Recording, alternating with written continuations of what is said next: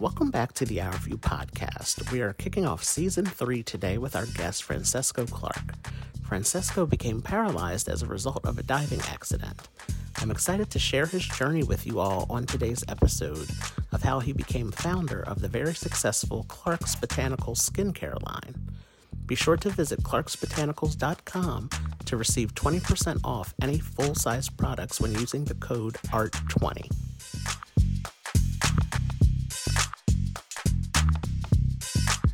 I would like to welcome everyone back to another episode of the Our View podcast, where we educate, raise awareness, and change the tone of conversation. I am happy to have my guest on today's show, Francesco Clark. Uh, I am very happy to welcome you to the podcast. So, uh, welcome and thanks for uh, joining me today. Thank you for having me, um, Art. It's it's an honor.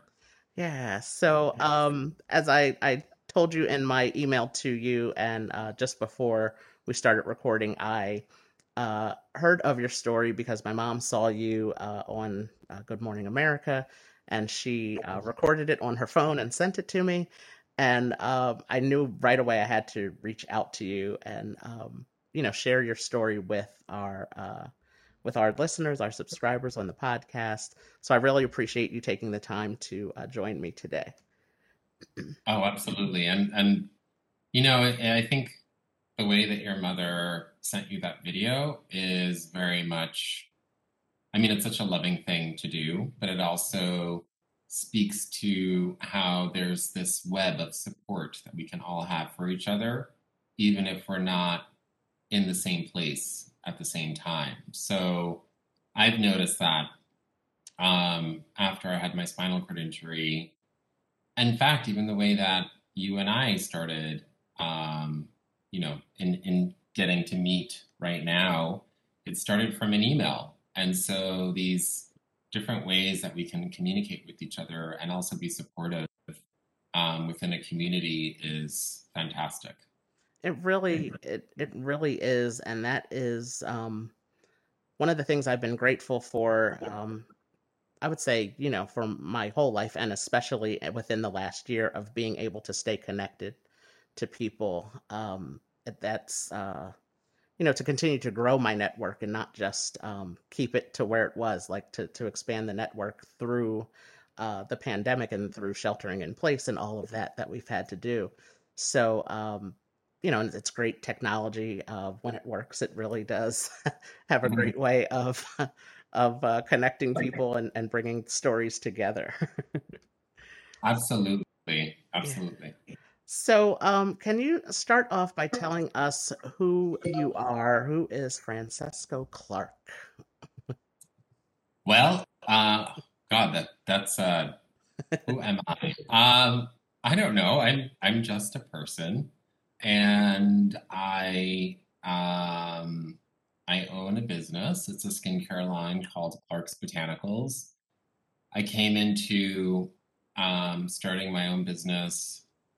I used to work in fashion. I used to work um, at Condé Nast, and then I went to work at Harper's Bazaar magazine um, in their fashion department when I was um, 23. Started at 22, then 23, and I was there for a year. Um, when I was there for a year, I was getting promoted, and the weekend that I was being promoted was Memorial Day weekend. Um, and um, I had, you know, just to celebrate the summer, I um, had rented a summer share house in Long Island. It was with friends of friends of friends, so complete strangers.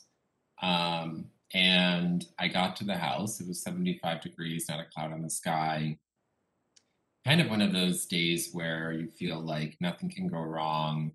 And at 24 years old, I mean, I'm not saying every 24 year old um, it doesn't have you know life lessons learned, but I definitely did not.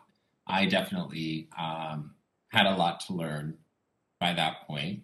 But the metal ring ladder that you normally see in the deep end was put in the shallow end. And so I dove into the pool thinking I was diving into the deep end. But as soon as I dove in, my chin hit the bottom of the pool and snapped back with such force that it shattered my C3, C4 vertebrae.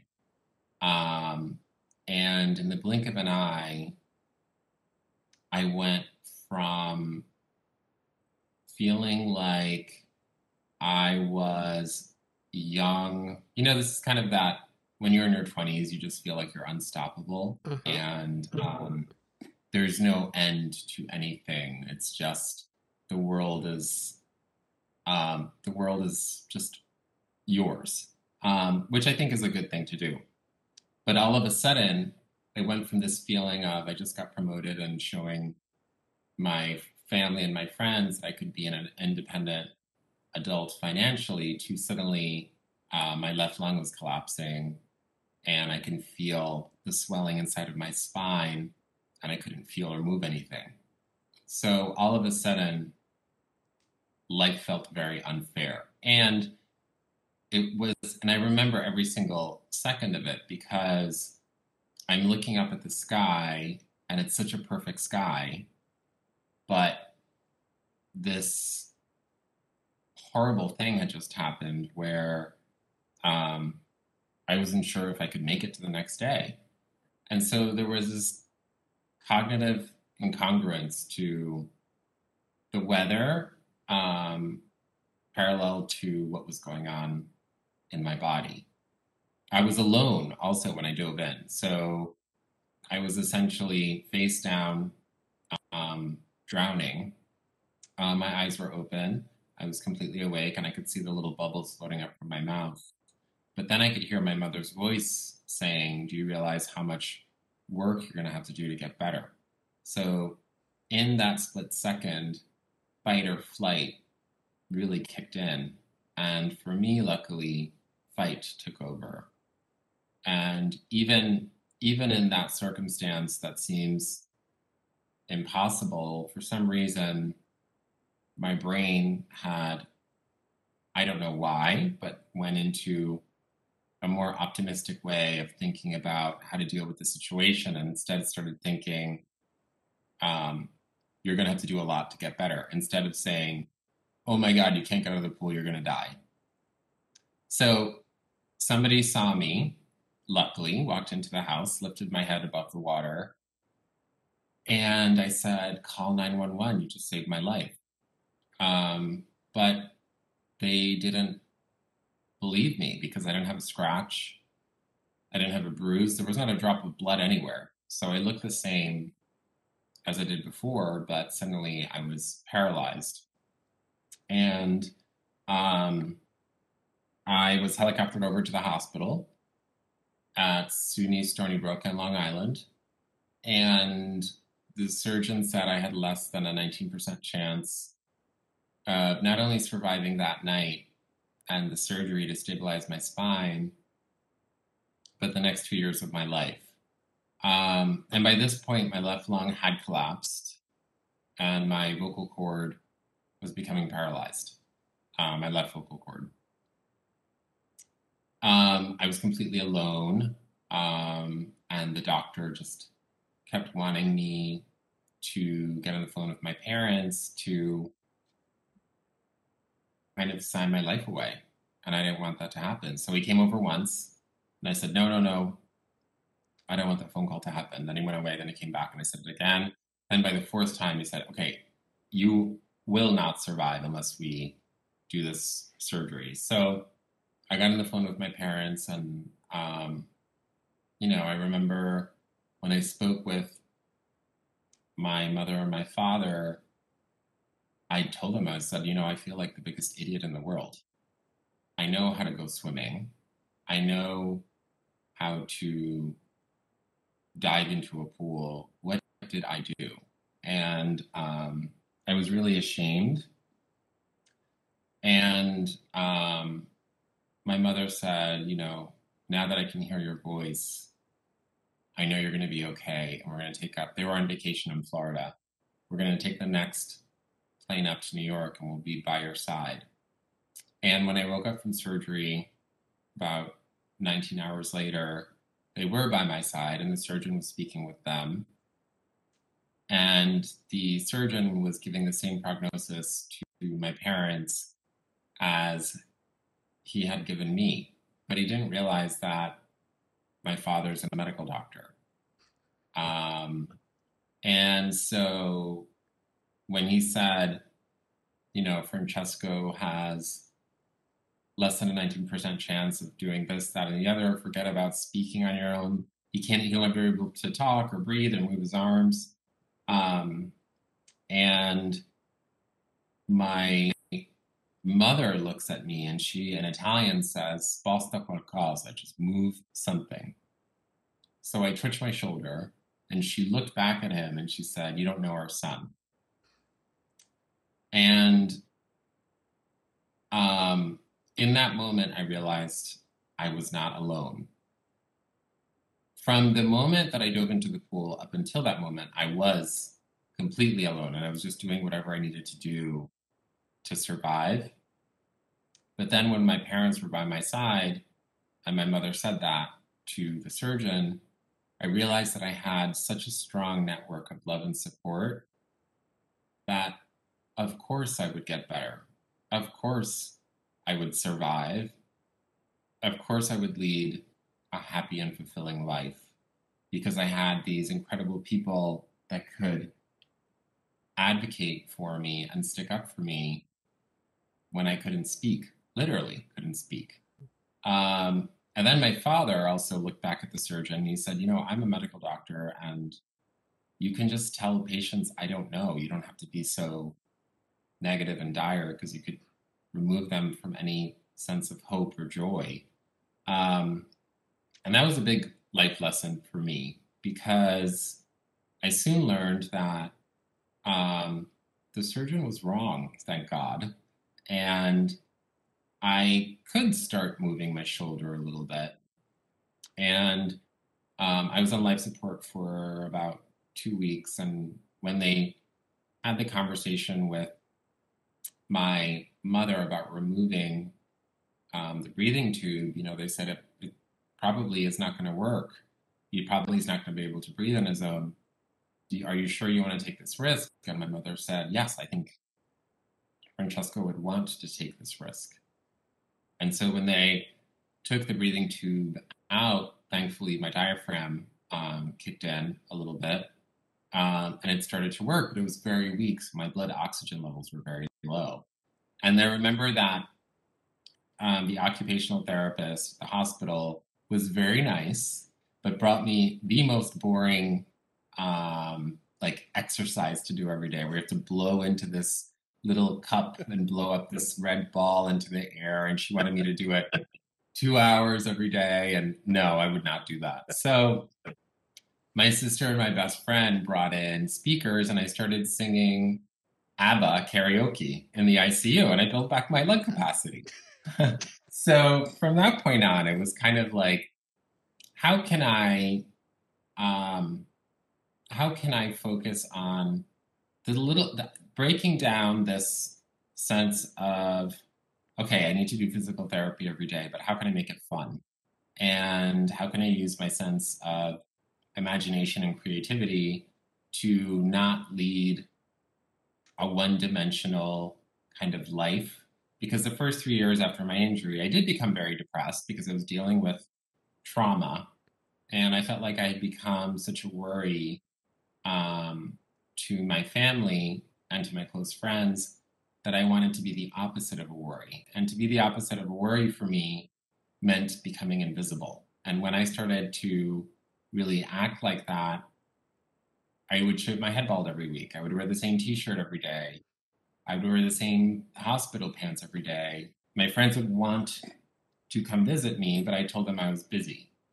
I wasn't busy. I just um, I couldn't deal with um, acknowledging what had happened, um, because acknowledging what had happened meant kind of moving on and accepting that my life was different.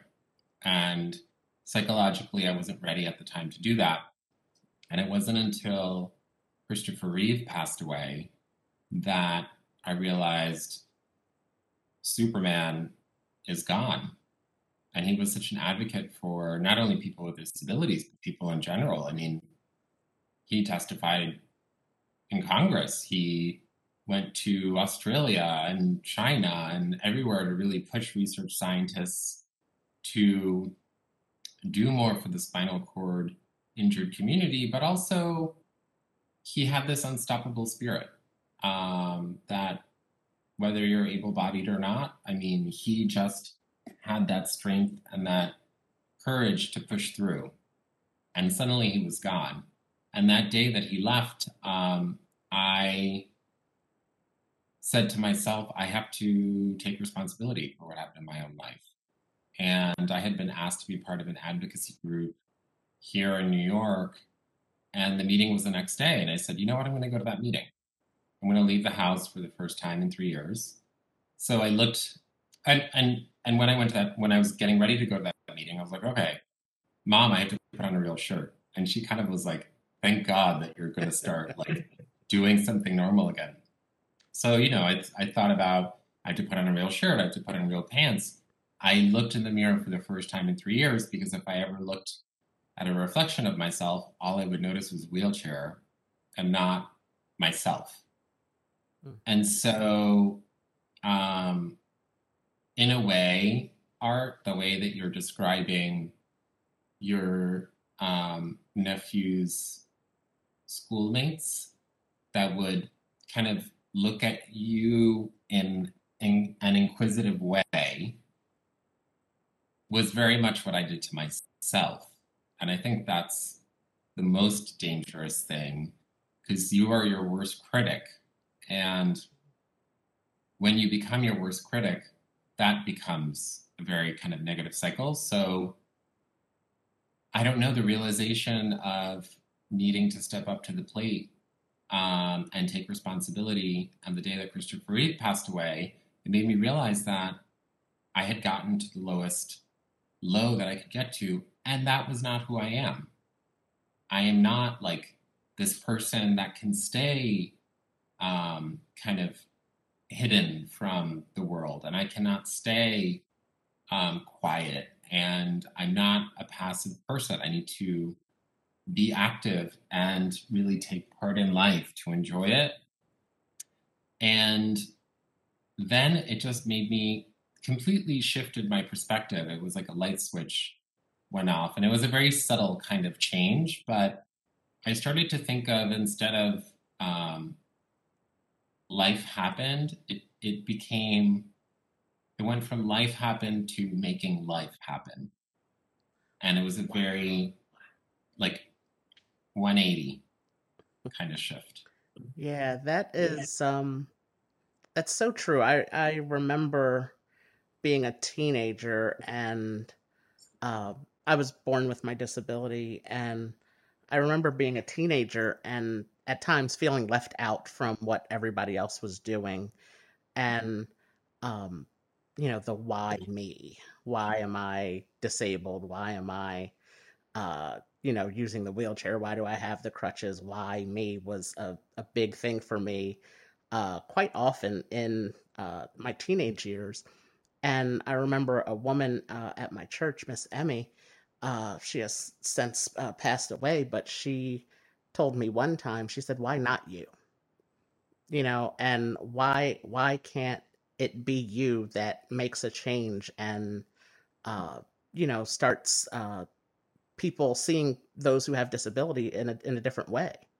You know, why why can't you be used in that way to make uh to make a change for people with disabilities? And it was just like, oh, wait a minute, yeah, maybe, maybe that could be something, you know, and, and and then it was something I forgot about, and then all, all of a sudden, as an adult, I, you know, I, I told you about the experience I had with my nephew and his classmates, and then it was just like, okay, yeah, like that is what I'm going to do. I am going to start making a change for those in the disability community. So it really, um, you know, it, it's interesting how you know our our paths our lives are different but you know we both experienced a moment of like a shift in the way that we saw ourselves and uh, viewed ourselves because as you mentioned i think it's very you know very true that um the self-talk that we say to ourselves in our minds is um a, a big it's a big deal because if if it's a positive thing, it's great and it can really propel you forward to move uh, into your purpose. But then if it turns to be a negative thing, it can you know be very damaging at the same time. And um, something you said that I, I really uh, loved, and I heard it in um, other interviews that I've I've heard you speak in, is when your mom said to move something, and mm-hmm and for you to say like you know that's when you realized you weren't alone and you had this network of people that you know started with your parents but then also you know expand it to your other family members and friends that is um like it gave me chills when you said that because like that is definitely how i always view my life like i my name is arthur so i say it's my a team and it's like I don't do any of this by myself. you know, I have a great team of people that, you know, help keep me together and, you know, pull me out of those moments where it's just um where I'm feeling down and it's it's, you know, things are getting to me. It's uh, you know, my A team really uh surrounds me and, and pulls me up and says, All right, like you had your moment, like let's now let's get to work. We got stuff to do.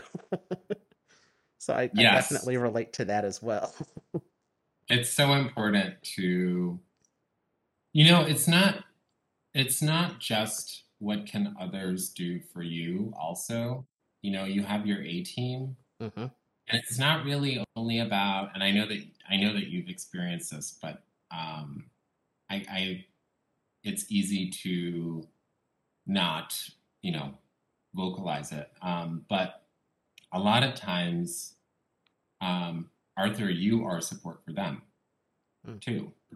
And I think there's this sense of having a purpose in your life.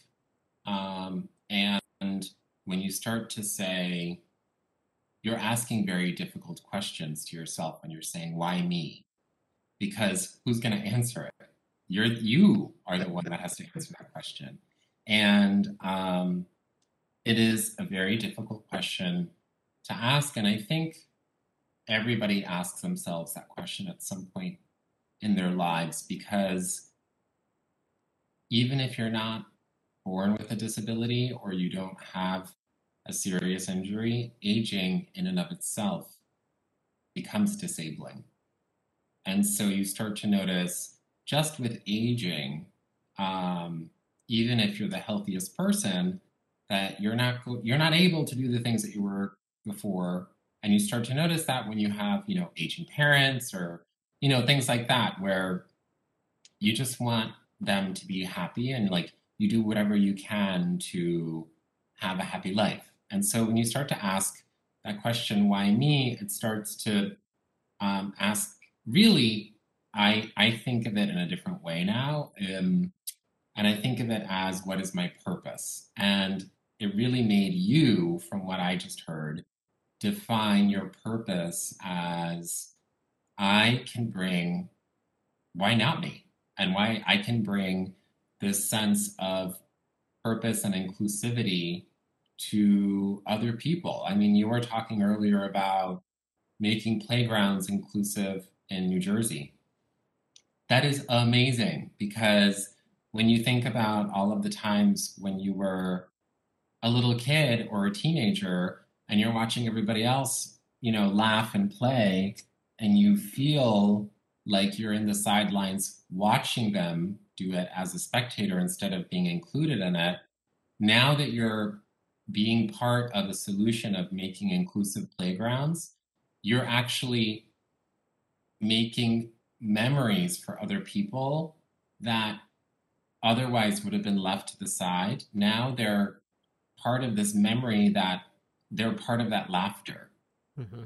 And um, I think that's remarkable. And I think it's, um, it's really touching because it's one of those things that, you know, people will not even think about their disability um, when they're young kids and that one little like moment in the day when they can have fun with their friends. They're not going to think about like, oh, I wasn't able to have fun in the spring or the summer with my friends, but now they can they have an opportunity to really partake in life in a much more meaningful way, even as something as like simple as you know going to a playground um, really can just increase your quality of life. It's so true, and you know, not not being that old at 39 years old now, and um, you know, as you said, being part of this of a solution with uh, working the work that I do with Jake's Place, that you know there will be you know soon there will be a generation of children that only know inclusive playgrounds. Like that's a really cool feeling, um, you know, because I I was not able to get my wheelchair on a playground until we built one of these 10 years ago. uh, you know, so being 30 years old and being in my wheelchair on a playground for the first time, I was able to walk with my crutches on a playground, but it's very difficult because they had mulch or gravel and, and things like that. But, um, you know, to know that, as you said, being a part of a solution where there will be a generation of children that will only know these types of playgrounds is, um, you know, it's really great to, and, uh, to know that they, they weren't in existence, you know, 30 years ago when I was 10. Uh, so it won't be an issue anymore, and it won't be a big deal to see these, uh, you know, in every neighborhood around the country and around the world. So it's it's really, it is it's very a very good feeling um, to to know that that uh, you know the work that we're doing with uh, the Jake's Place organization is really making making a difference. Starting here in New Jersey and uh, California, they have um, Shane's inspiration that uh, is really big with building the inclusive playgrounds there in, in California. And a couple other states have uh, some organizations that are working towards it as well. So it's really, uh, you know, it's just really great to know that uh, these changes are being made and uh, being seen as a positive, as a positive thing in the world. they are, um, and they require a lot of work to get that done. So you know, I think it should be acknowledged all the hard work that you've been putting into it. It doesn't just happen mm-hmm. on its own. There are a lot of people that um, are working very hard to make these changes, and there's a lot of, if you're looking at it at a state level, there's a lot of legislation that goes into play with local communities and you know state government at times, but you know it's it's um, it doesn't just happen. So there's a lot of great work behind making these things happen, and I think that it's wonderful for for you to be acknowledged for that. Well, thank you, thank you so much. Yeah. yeah. um, so I would like to um get into your company, Clark's Botanicals. I heard you mention um in a, a previous interview that because of your um paralysis that you are unable to sweat. So yes. yeah. So can you can you explain that part of it first, and then um, and then uh, can you talk tell us about Clark's Botanicals and how that company came to be? Absolutely. So um, my injury is is very high up. It's um, a C4 level, and I was uh, it was classified as complete, um, and I didn't have any feeling or movement below my um, C4 level injury. Um, later, that turned out to not be true, um, and I experienced some axonal regeneration um, in my spine, or maybe some some axons were still in fact, but intact, but maybe were partially demyelinated and remyelinated. Um, I don't know exactly, but I started to regain some movement. Um, and a little bit of feeling. Um, so one of the side effects of my injury is that not only could I not move or feel 99% of my body, but my skin stopped reacting to temperature. And it does not react to temperature to this day. So it can be 110 degrees outside and I will just be dry. It just, my skin will not sweat. The only time that my skin will sweat is if I'm in a lot of pain and it won't be like I will not be sweating everywhere, but in specific parts, um, like my left shoulder or my right shoulder, it's it's a little strange. But um, because of that, my skin lost its ability to detoxify itself and and uh, rebalance itself. And the day that I was getting ready for that meeting, um, to join that advocacy group in New York, I looked in the mirror and I had been doing physical therapy seven hours a day for three years because, you know, again, I had been dealing with depression and not really knowing what to do with my life. And so that was the only thing that I really knew what, how to do or what I should be doing with my time and trying to deal with the trauma. But what I what I saw in the mirror was not what I felt on the inside. I felt strong by this point. I felt confident. I felt happy. I didn't look strong. I didn't look happy. I didn't look confident. And that was because my skin, it was like a perfect storm of anything and everything that could go wrong with your skin went wrong with my skin. It was gray, it was dry and oily, red and flaky. It looked 10 years older than I was. And I wanted to not not feel nervous or ashamed of going, you know, to New York City and going outside and, you know, going to restaurants and seeing friends or meeting new people. I wanted to um, experience other people's stories as well. Um, and that meant interacting with other people. And so, um, you know, one of the first signs of depression is when you don't care about your appearance because you almost, when you don't care about your appearance, it's almost like you're telling other people, don't talk to me. But um, along that, along those lines, when you actually do start to care about your appearance, it's one of those first signs that you're getting out of that depressive state and you're starting to feel um, better and you're getting that independence and that sense of self. And so I had tried $300 creams, prescription, $3, whatever. I tried it all, nothing worked. It made my skin worse instead of better. My skin just was so overly reactive to all of the harsh ingredients that every other brand was using that I turned to my father, and he's a medical doctor and a homeopath. And I said, You have to help me because I want to look like myself again.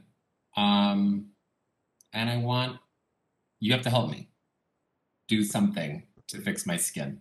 And so it took us five years and 78 different versions until we found what is today our Jasmine Catalyst Complex, which is proprietary to Clark's Botanicals because it uses a time release niacinamide, a red algae, um, an arnica montana that's time released, and jasmine extracts. And we use this proprietary mixture in a very specific um, proportion because it's immunostimulating to the skin in the sense that you're getting this deep hydration from the red algae. You're getting a very calming effect from the arnica.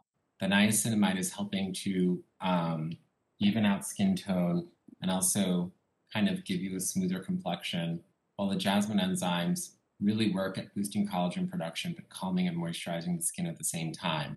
So it became this little thing. I never, I never made it to sell it. I was just doing it as a psychological and emotional exercise for me to feel like a whole person again and for me to have some self respect. So we made these little ugly glass vials um, and I kept them on my desk in my room. And, you know, I had 12 vials on my desk. And then suddenly I noticed that I only had eight vials on my desk. And my mother kind of like walked in my room and walked out. And I looked at her like, I know exactly what happened. And she looked at me and she said, Well, I mean, if I know that it's working on you, um, it's going to work on me because you have very reactive, um, delicate skin. So my mom started using it, um, stealing it and using it. And then she started giving it away to my dad's patients because a lot of them were undergoing or are, are and still do um, chemotherapy and they have a lot of sensitivities to um, ingredients. So she started giving it to them when they noticed that her skin looked better and giving it away. And it was like this pyramid scheme of kleptomaniacs just like stealing it and giving it away. And we were just making it. But, you know, it wasn't anything that I thought of um, what's my return on investment? There was the investment was me being happy. The investment was uh, me having a purpose um, in life, but never thinking that these could be creams that I would sell. Um, it was more of a tool for me to regain a sense of purpose and a sense of pride um, and want to do more. So my former boss, since she was the editor in chief of Harper's Bazaar, she called me in to meet with her. And when I was in the meeting, um, she said to me, "You look the same as before. You just you're sitting, but you look like you're always about to stand, kind of thing." She said because you know you still have you have even more energy than you did before. And so um, my sister was with me, and my sister I couldn't afford an aide um, at the time, so my sister drove me and she said, He's not just sitting around doing nothing. And she took out one of the glass vials that she stole from my desk and she gave it to Glenda, the editor in chief. And then Glenda said, Well, if you're using it, I'm going to use it. I was really embarrassed because this was not like, this was not a business meeting. This was just a catch up. So then I come home, and three weeks later, we get a phone call from the editor in chief's assistant, and they said, We want to shoot it um, in the magazine for the September issue. And I said, well, thanks, but no thanks. And she said, before you hang up, I'm going to put you on the phone with the beauty director. I get on the phone with her, and she said, listen, whether you like it or not, we're including it in the magazine. Um, you have six months to find a factory, put it in nice jars, make it look chic, um, but it's happening. And then I was kind of like, all right, I guess it's a thing now. And it's very much a parallel experience to when my parents were by my side in the ICU when I woke up, where you realize that you have such an incredible loving support um, from other people that they believe in you in such a strong way that of course you're going to succeed that of course this is going to work. Of course, it's going to be a success. And Glenda, the editor in chief of of Harper's Bazaar, she didn't have to do any of this, um, but she did. And then when she did, it was kind of like, well, I don't know. She must see something um, that that I wasn't seeing at the time. But if she sees it, and my parents also gave me that similar kind of feeling, then maybe there's something to this. And so then it gave me that confidence to start to ask, why not? And so then, you know, a lot of sleepless nights later, we had a design in jars and um, started to meet with factories about, we already had the formulations um, nailed down, but we needed people to actually, you know, mix them at a larger scale for us but I never had any investment money. I only had um, a small grant from New York State for people with disabilities that wanted to become more independent. But I think it was like five thousand dollars, you know, to start the business. And so, I mean, if you called customer service or marketing or returns or or like the warehouse, that was me. Mm-hmm.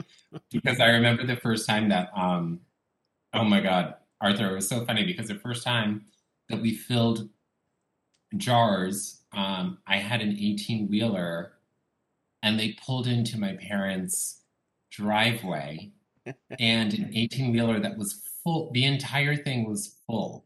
Like, you know, when you see an Amazon truck on the highway, those huge ones, it was like that. But the entire thing, I said, like, sure, I'm sure we could do it from my parents' basement. And like, I'll, I'll learn what it means to um, have web sales and how shipping works um, and operations and production if I do it that way. I mean, I certainly did learn that, but it took up the entire basement um, at my parents' house. And I was mortified when they unpacked everything, the entire driveway and the garage and the entire basement were full of boxes and I didn't know where I didn't even know where to start because then I had to start thinking about like inventory and things like that. So that's how that's how we started. And and as we launched, I said that's fantastic, but that's not good enough.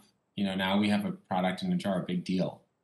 Um, I wanted that there was a missing link of my former life in fashion, my spinal cord injury, and my new life in the beauty industry. And so I kept thinking about um, what could what could I do that's more? Um, how could this be more meaningful? And so then I thought about the day that it changed was the day that Christopher Reeve passed away. And so I called the Christopher Reeve Foundation. And um, then I emailed Peter Wilderotter, their CEO, and he emailed me back. And then we met in person. Um, then I met with all of their directors, and they asked for me to become one of their national ambassadors. Um, and then I said, that's fantastic, but that's not the only thing that I want to do. Um, and so I committed a percentage of proceeds to give back to the Reeve Foundation to get to help to give funding not only for the cure for spinal cord injury, but also the care um, for people that currently have spinal cord injuries. Um, and you know, then from that point, it became like a domino effect. Now, um, I'm very lucky to be on the board of the Johns Hopkins Berman Institute of Bioethics, where we talk about um, a lot of different innovations in, in medicine and um, cures for so many different diseases. Um, and also on the board of the New York Stem Cell Foundation, where we talk about how do we speed up um, innovations to get to cures um, for, again, a lot of different um, diseases. And so, you know, who would have thought that this seemingly frivolous industry like beauty um, could actually give you so much more depth? Um, and it's been an eye opening experience for me, and I'm, I'm so grateful for it. That is such an amazing story. And mm-hmm you know, goes again back to what you said about the network of people and how the, you know, you just had that that meeting to catch up with the the editor in chief of of your, you know, your uh the magazine, and it's just like, oh my gosh, like that's just that's really crazy how that happened, and uh, you know how that kicked everything off, and um, you know, and, and then the the original story of you know you just not being satisfied with how your skin was looking, and you know you wanting to make a change for yourself and and just for yourself, but then you know your family started started using it as well. So that's yeah. that's really great. Yeah, nobody uh nobody promotes you like your family and friends, right? oh yeah, yeah, they're the, the, biggest cheerleaders that you could have. Yeah, yeah. When they believe in you, it's like you know, like you said, you know, you can make it, like because you have that great that great support. So that's uh that's really great. Can you tell everybody where they can um find your products and how they can uh, purchase? Sure. Yeah. Um, so we are direct to consumer. It's just at Clark's with an S, botanicals with an S dot com. Great. Yeah. Yes. Um, I I am truly enjoying this conversation, and I'm again I'll say it. I'm so glad that we have connected, and um, you know really ap- appreciate your time uh, today. So um, to wrap up the conversation, I always like to end uh, the podcast with some form of this question, and that is what is something you would like to tell the world about people who have disabilities? I think uh, when you when you when you might be looking at somebody who has a visible disability, your brain might jump to, oh, they can't do as much as I can. But maybe the way that you should look at it is um, I wonder how much more they appreciate life. And I wonder how much more um, they can make me appreciate my own life. And instead of um, kind of averting your eyes, maybe maybe just saying hello um, and including them as you would another person. Uh, something as simple as that, you know, just smiling um, and saying hello to somebody instead of um, being afraid to do that. Um, because it takes a lot of courage um, and a lot more preparation for that person to get ready um, for the day and go out and do those things that you might be able to do much more easily um, when you're able-bodied. So, you know, there's a lot of there's a lot of courage in that person that you see, um, and you never know um, how much it means to the other person when you just act with gratitude and a little bit of kindness can really change their day. That is so true and perfect. I um that that was so well said. yeah, it's um you know, like you said instead of, of averting your eyes, you know, make eye contact and just say hi. Uh yeah. Yeah, I always um a story from a few years ago. I was in a store and I was at the checkout line at the grocery store and it's a little boy. He was standing next to the cart with his mom and she was putting the food on the uh, conveyor belt and he's just looking at me. And she said, Johnny, if you're going to stare at the man, at least say hi. Well, by the time the mom got done checking out, Johnny and I were having such a great conversation, she had to wrap us up. So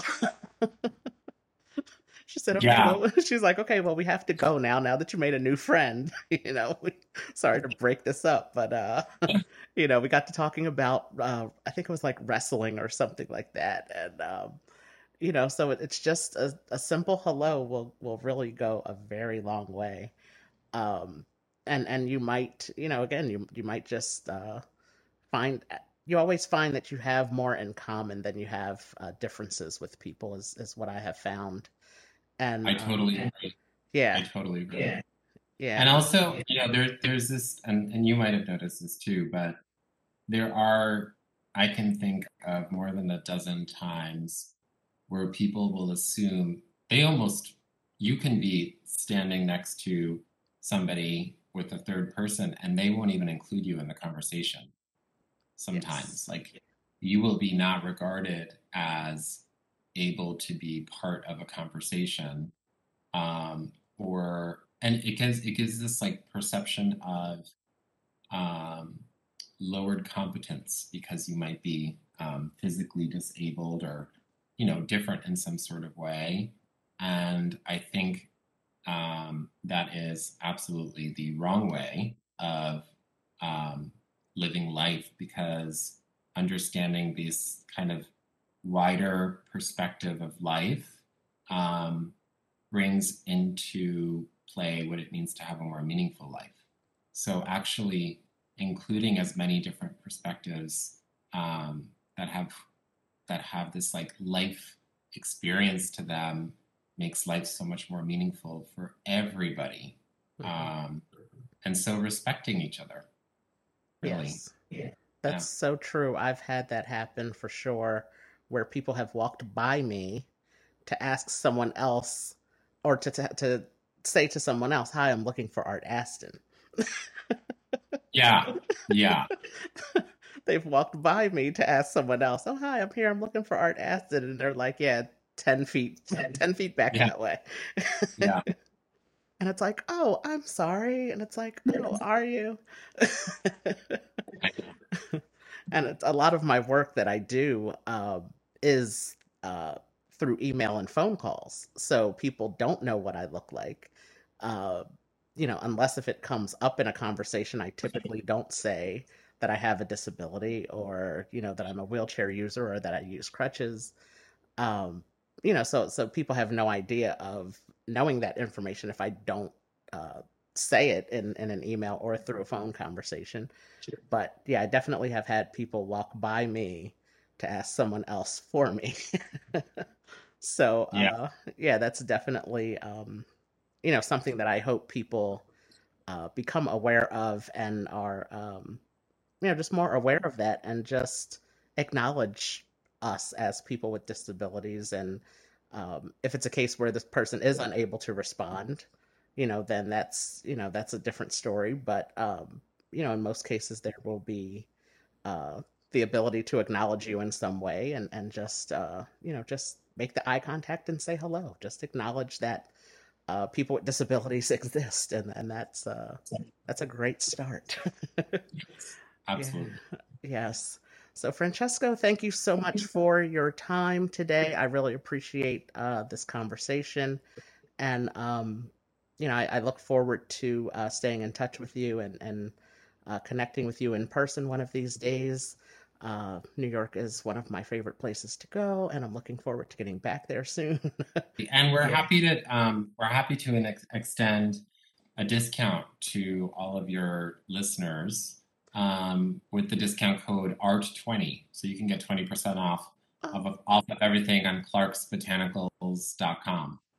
Wow, thank you so much. That is fantastic. yeah, but uh, again, thank you for your time, and I, I appreciate uh, this conversation and your story, and uh, you know, just very excited for the things that you're doing, and um, I, I appreciate your your time today. thank you. Yeah. Thank you. This concludes this episode of the Our View podcast. We thank you for listening.